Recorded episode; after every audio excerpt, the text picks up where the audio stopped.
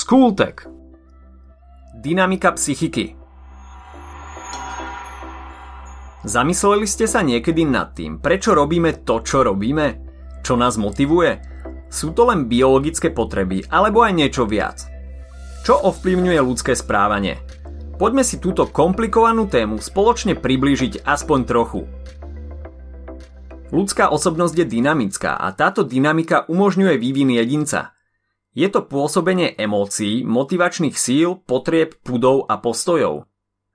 Pri pohľade na človeka alebo aj na samých seba sa možno niekedy opýtame, prečo ten človek robí to, čo robí. Alebo čo ma vedie k tomu, aby som sa vždy učil na poslednú chvíľu, hoci viem, že to nemám robiť. To nás vedie k otázke motivácie. Motivácia môže byť vnútorná alebo vonkajšia a vo všeobecnosti je lepšie mať tú vnútornú, pretože tá závisí len a len od vás a nemusíte sa spoliehať na vonkajšie faktory. Vnútorná motivácia môže vyzerať napríklad takto. Chcem sa naučiť na test z biológie, lebo potom jej budem rozumieť. Ak budem dobrý v biológii, budem môcť ísť študovať medicínu, ako som vždy chcel.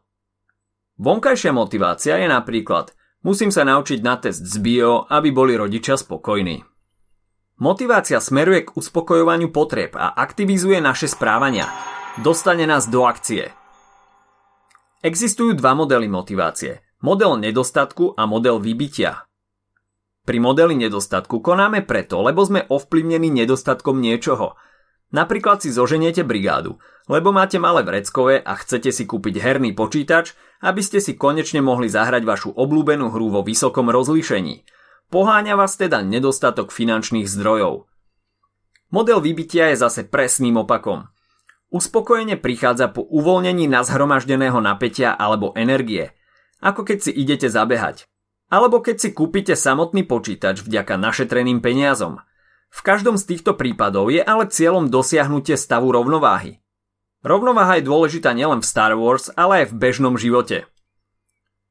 Pri otázke motivácie je dôležité spomenúť aj konflikt, nakoľko tiež patrí k motivačným procesom. Existujú tri základné typy konfliktov.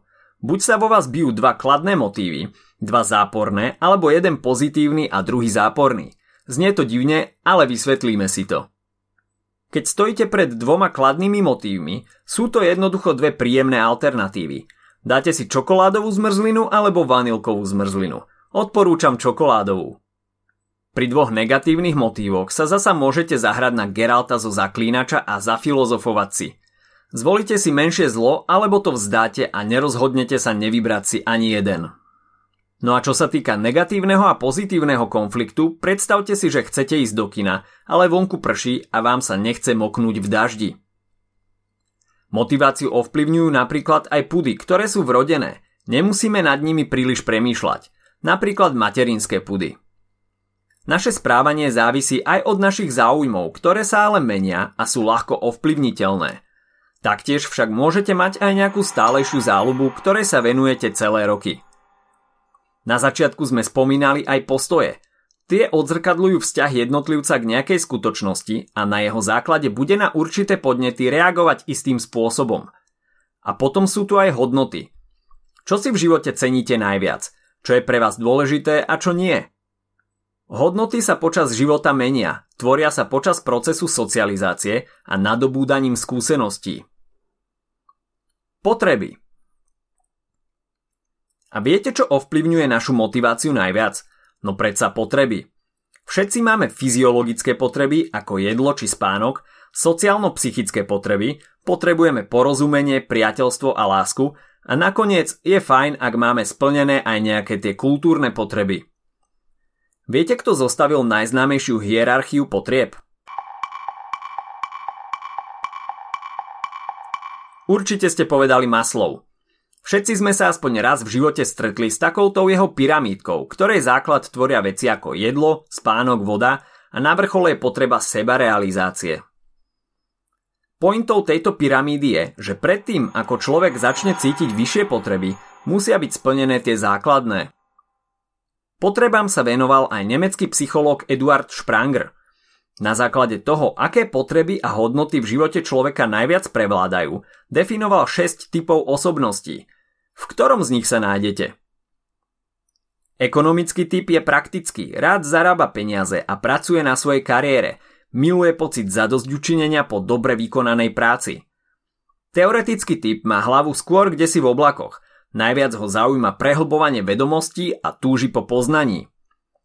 Pre politický typ je najvyššou hodnotou moc, chce viesť ľudí a vynikať medzi nimi. Napríklad taký generál Hux v najnovšej Star Wars trilógii. Estetický typ sa zaujíma o umenie, dokáže si vychutnať krásu bežného okamihu a záleží mu nielen na vlastnom vzhľade, ale aj na tom, ako vyzerá jeho prostredie. Sociálny typ cíti potrebu po spoločnosti, túži pomáhať druhým a chce ich robiť šťastnými. Často za to nič ani neočakáva. Dôležitá je láska a dobro. Predstavte si matku Terezu.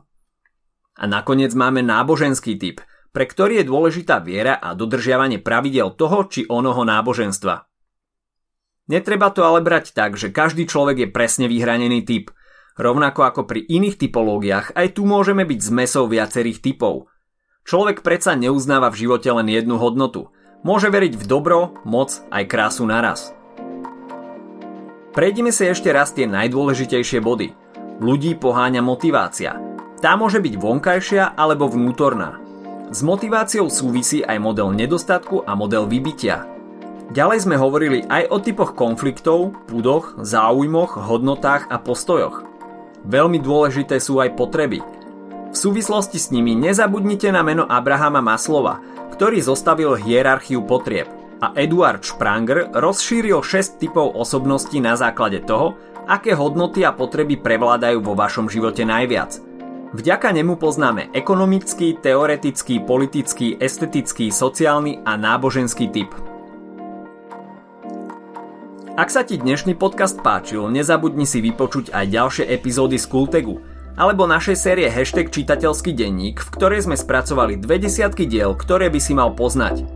Potešíme sa aj, ak nás ohodnotíš na Apple Podcasts, napíšeš komentár na YouTube alebo dáš odber na Spotify, aby ti nič neuniklo a nezabudni o nás povedať kamošom. Počujeme sa pri ďalšej časti Skultegu.